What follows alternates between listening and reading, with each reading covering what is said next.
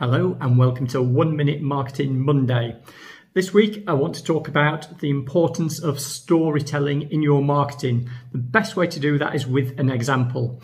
So it was my son's birthday last week and he got a lovely present from a friend. It was only when we heard the story behind the present it became so much more valuable to him um, and more emotionally involved he was with that present. So it turns out they knew what they wanted to get him. They went to the shop. The shop was actually closed down. But using their contacts within the town, they found the shop owner. And because these things are handmade, the shop owner actually handmade a present specifically for my son. So as you can imagine, that had so much more meaning to us all, really.